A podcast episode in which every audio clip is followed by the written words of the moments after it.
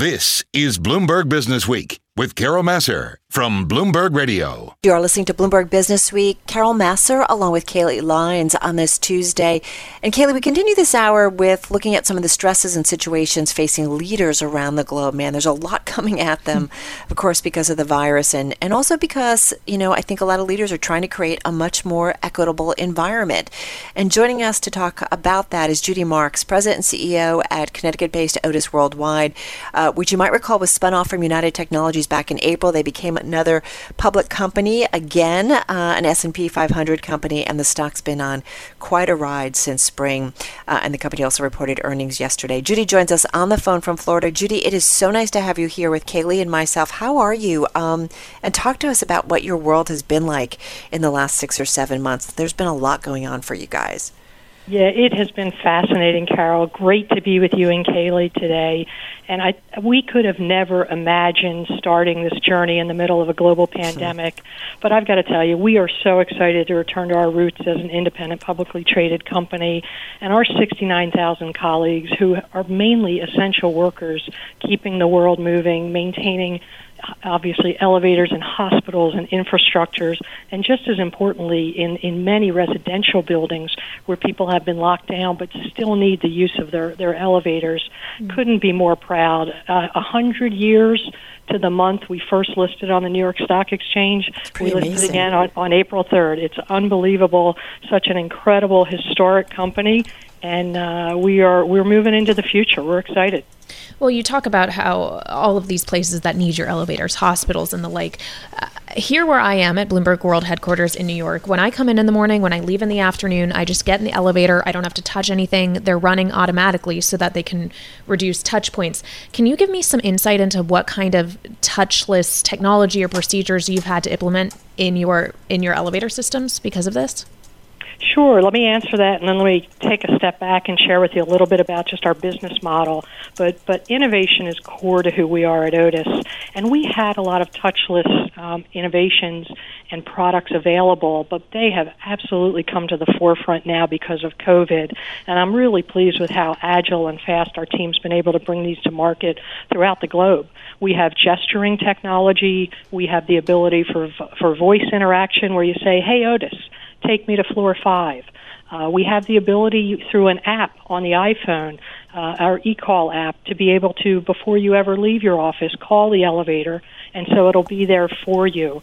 We have uh, traffic management and a dispatching system that's intelligent traffic flow that allows us only to put four people in an elevator to have them safely spaced. You know, our customers, these building managers, are telling us they, they want help, they want our guidance, they want our partnership. And it's just been an amazing uh, seven months as we're all trying to return to what we believe will be the new normal. I don't think we're there yet, but we're we're a big part of, of being, becoming part of that. I mean, so that's really interesting, Judy. So the things that maybe are changing right now, and you talk about the new normal, they're here to stay, in your view. No, I, I consider we're in an interim normal stage. Or, mm. this is interim.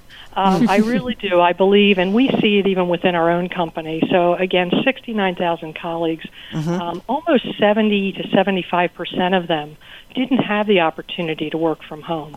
From the day this started in Wuhan, our service, our field professionals, our service mechanics were in the hospital first and foremost protected by PPE because their health and safety is critical to us. But we have been out working around the clock really to keep keep the world moving. And so, you know, we have a work from home uh, for some of our organization, and it's amazing that we've been able to start the company this way, really to do our board meetings remote, to, to close the books, to do our earnings, to, to really get to know our investors. Um, but most importantly, we've been out there to serve the riding public. And what most people don't know is that you know over half of our two million unit portfolio, we maintain over two million units, 25% larger than the next closest competitor globally, and over half of those are in residential buildings, condominiums, apartments people need to go down to get their food, even if they're not leaving the building, to pick up things. Right. So, you know, again, for us, our passengers are so critical, and we want to keep them flowing safely and, and in a healthy way. Judy, we've talked about your business, but at the end of the day, it is a business that has people And we know that the way companies uh, have been approaching their diversity and inclusion efforts has, has really been put into focus in 2020. And you are just launched a social justice initiative. It's called Our Commitment to Change. You've joined the Paradigm for Parity Coalition, committing to achieve gender parity in your executive leadership by 2030. 2030 is 10 years from now. Does that feel like it's too long?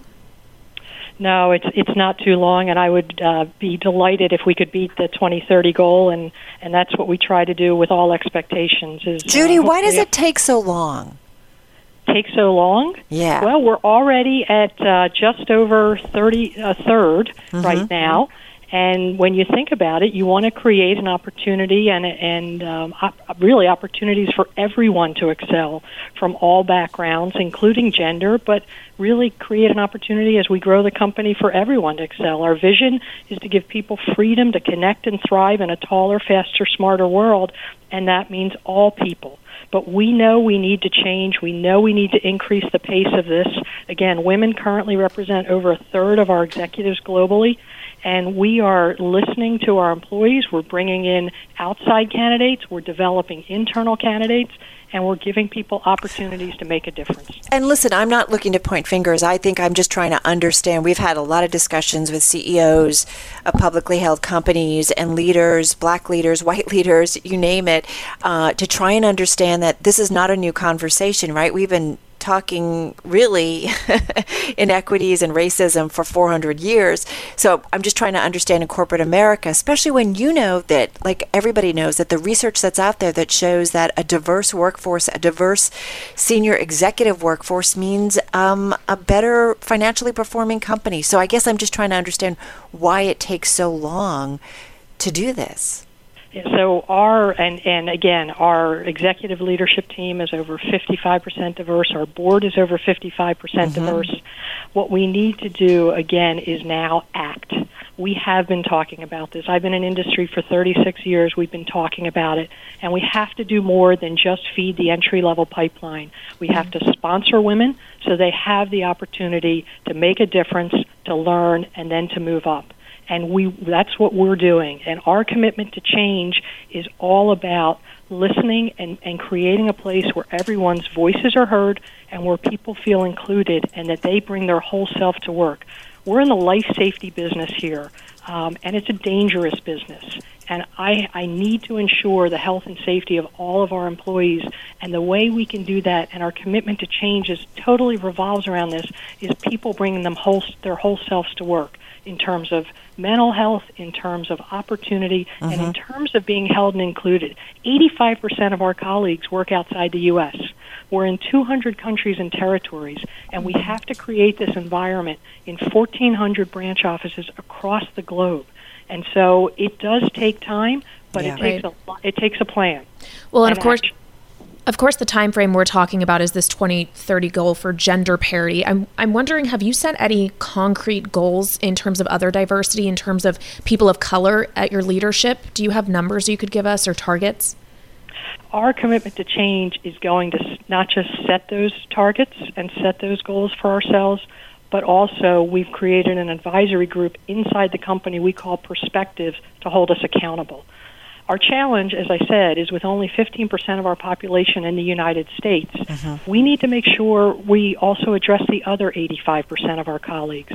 And that's different in different countries. And what it means to be a minority in another country, we need, need to define that. We've brought in an external independent consultant to help us to interview folks, to listen, and we're going to put concrete plans in place. Our board's going to hold us accountable, and this perspectives group is going to hold us accountable. And I'll be happy to share more in the future. Listen, I think that is such a great point, though, what it means to be a minority in another country, right? We need to think about it. We have it from the U.S. perspective, but you have a global perspective. You know, you mentioned um, that you guys have been dealing with COVID 19 since it started in Wuhan, so you really have uh, a special kind of vantage point, if you will. What are you seeing in the Asian markets when it comes to the virus? What are you seeing in European markets, uh, and how yeah. it all contrasts with U.S. markets, Judy? Great, no, really, our great question. Our portfolio is balanced really in two dimensions. Regionally, uh, our revenue is about a third, a third, and a third Americas, Europe, and Asia. So we really do see things just as they're happening. And being in these 1,400 branch offices in different cities, we're seeing it real time. In Asia, especially China, China is back at full mm-hmm. force. Mm-hmm. Our third quarter in China was outstanding. We had growth in orders. Sales were up mid-single digit. We grew, you know, we grew share year to date. Uh, really pleased, and we're anticipating a very solid 21 in China. The rest of Asia, the mature Asia, is doing well. Japan, Korea, um, but we are seeing still some uh, slowness in India and in Southeast Asia, where even job sites for us to be able to do construction in India haven't quite recovered. They're at about the 50% level. Hmm. As we u- move to Europe, Europe is and the rest of the the Americas, we're in the high 90 percentile of being able to show up for construction work to install new elevators and escalators across both uh, both Europe and the Americas, and we haven't seen that slow down uh, even with the rebounding cases. And so, you know, we're we're in for our new equipment business uh, as well as our service business. And our service business is really the, the jewel in our crown. We, we accelerate, we grow share in new equipment, and then that allows us with this 2 million plus unit service portfolio to have multi decade customer relationships. To be to be there when our customers need us to maintain again to maintain in a life safety mode uh, elevators and escalators to keep people moving. And then after about 20 years, we modernize those. So we're still maintaining um, very old elevators, right. very young ones in the iconic buildings in the world, like the Empire State Building, but also in every school and hospital and, and every building that's that's over several stories. I mean, we really are uh, somewhat ubiquitous across the globe and across all segments. All right, gonna leave it there. Um, great, uh, great, really view around the world. So really appreciate some time with you, Judy Marks. Thank you so much, President and CEO at Otis Worldwide, uh, joining us on the phone from Florida. I love that kind of vantage point. point, and it, it mirrors what I did a real estate panel for Milken and uh, a real estate developer in China, and they're like they're back in yeah. Beijing. It's very no masks. It's they're back. Well, and that's why we've seen the economic recovery in China mm-hmm. too, just they're really the only ones that are returning to normal in any sense uh, at this point. And as we see the virus cases resurging in the Western world, in Europe, and here in the US, we just don't have the handle on it that they seem to get. And I wonder how that uh, is going to change our growth trajectory relative to China's in the coming quarters. Well, and like you can't get into a building in China, right? Unless your app says you've got a green and you can go in. I mean, it's a much tougher situation.